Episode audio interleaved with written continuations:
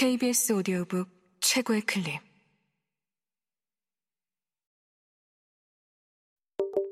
KBS 오디오북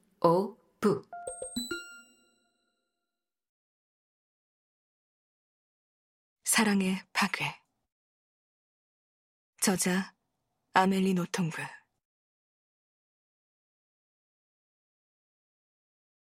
나의 쇠락은 세상의 중심이 내가 아니라는 사실을 깨달은 순간 시작되었다. 나의 쇠락은 세상의 중심을 발견하고 찬탄을 바란 순간 시작되었다.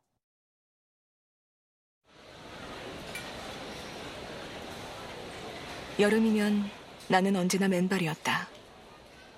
사려 깊은 정찰병이라면 신발 같은 것은 신지 말아야 했다.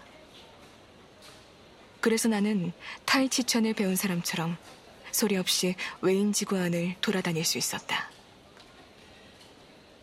타이치천은 당시 중국에서 금지되어 있던 기운동으로 몇몇 열성적인 사람들은 소름 끼치는 침묵 속에서 그 운동을 은밀하게 연습하곤 했다. 날쌔고 엄숙한 태도로 나는 적을 찾아다녔다. 상리투는 어찌나 지저분한 곳이었는지 그곳에서 살아남기 위해서는 줄곧 영웅적 행동을 해야 했다. 나는 그곳에서 훌륭하게 지내고 있었다. 내가 바로 영웅적 행위 그 자체가 아니었던가. 낯선 자동차 한 대가 옆 건물 앞에 와서 섰다.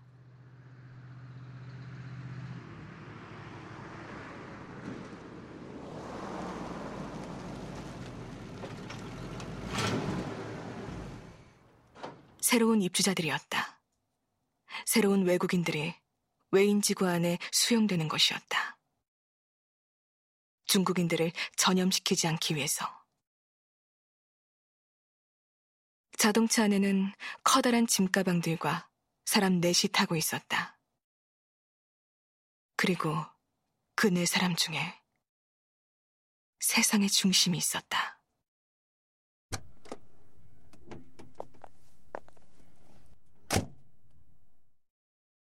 세상의 중심은 우리 집에서 40m 떨어진 곳에 살게 되었다.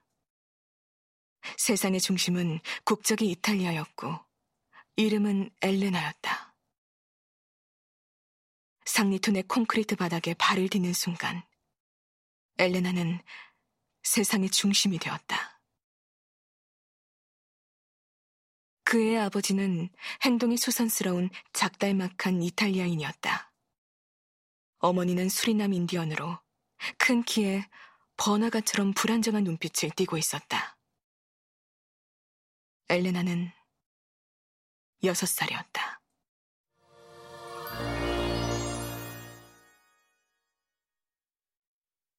그 애는 예술 사진을 찍기 위해 포즈를 잡은 천사처럼 아름다웠다. 그 애의 눈은 짙고 크며 또렷했고 피부는 젖은 모래빛깔이었다. 칠흑같이 검은 머리카락은 가닥가닥 밀랍을 칠해놓은 것처럼 반짝거렸고 등은 물론 엉덩이까지 덮고 있었다. 매혹적인 코는 파스칼을 무아의 경지에서 깨어나게 했을 터였다. 두 뺨은 완벽한 달걀형이었고 완벽한 인면만 보아도 그 애가 얼마나 쌀쌀맞을지 알 수 있었다. 그의 몸은 조화로운 우주를 강도 높고 섬세한 어린아이다운 보드라움으로 응축시켜 놓은 것으로 유난히 윤곽이 또렷했다. 마치 세상이라는 화면 위에서 다른 존재들보다 두드러지고 싶은 것처럼.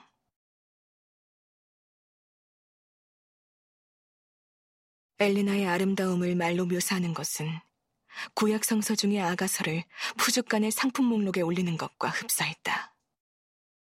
단 한 번의 눈길로도 엘레나를 사랑하는 것이 문법학자 그르비스의 프랑스어 문법에 대한 사랑처럼 고통스러우리란 것을 알 수 있었다. 야유하면서도 읽지 않을 수 없는 고전 작품처럼. 그날 그 애는 영국식 자수가 놓인 하얀 원피스를 입고 있었다. 내가 그런 옷을 입어야 했다면 창피해서 죽을 뻔했으리라. 하지만 엘레나에게는 우리의 가치 판단을 적용할 수 없었다. 그 옷은 그 애를 활짝 핀 천사처럼 보이게 했다. 그 애는 차에서 내렸고 내게는 눈길도 주지 않았다. 대강 무시하기에 그것이 우리가 함께 보내야 했던 한 해 내내 그 애가 일관되게 취한 태도였다. 그 애가 차용한 그런 속임수를 본받아 중국에도 그런 식의 법칙이 있다. 문법 공부를 조금 해보자. 나는 불가리아에서 읽기를 배웠다나 나는 브라질에서 성녀 에울랄리아를 만났다라는 문장은 문법적으로 옳다. 하지만 나는 중국에서 그리기를 배웠다나 나는 중국에서 성녀 에울랄리아를 만났다라는 문장은 잘못된 것이다. 내가 그릴기를 배운 곳은 다름 아닌 중국에서였다 라든지 내가 성녀 에울랄리아를 만난 곳은 바로 베이징에서였다 라고 말해야 할 것이다. 구문론만큼 정직한 것도 없다. 이 경우 이런 관용어법이 보잘것없는 사실에는 적용되지 않는다. 그러니까 내가 코를 푼 것은 바로 1974년이었다 라든지 내가 구두끈을 맨 것은 다름 아닌 베이징에서였다 라고 말할 수는 없다. 아니, 그런 말을 하려면 처음으로 같은 단어를 덧붙여야 한다. 그렇지 않으면 그 말은 문법적으로 잘못된 것이다. 여기서 놀라운 결론을 얻을 수 있다.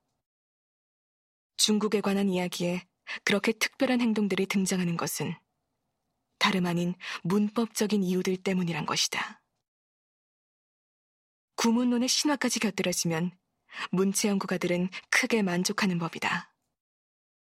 따라서 문체 연구가들의 요구를 만족시키고자 내가 자유를 발견한 곳은 다름 아닌 중국에서였다 라는 진술까지 나올지도 모른다. 그런 터무니없는 진술에 대해 이런 말을 덧붙일 수 있다. 내가 자유를 발견한 곳은 바로 4인방 체제 하에 무시무시했던 중국에서였다고. 그런 터무니없는 진술에 대해 또한 이런 해석도 할 수 있다. 내가 자유를 발견한 곳은 다름 아닌 상리툰이라는 감옥 같은 외인 지구에서였다고.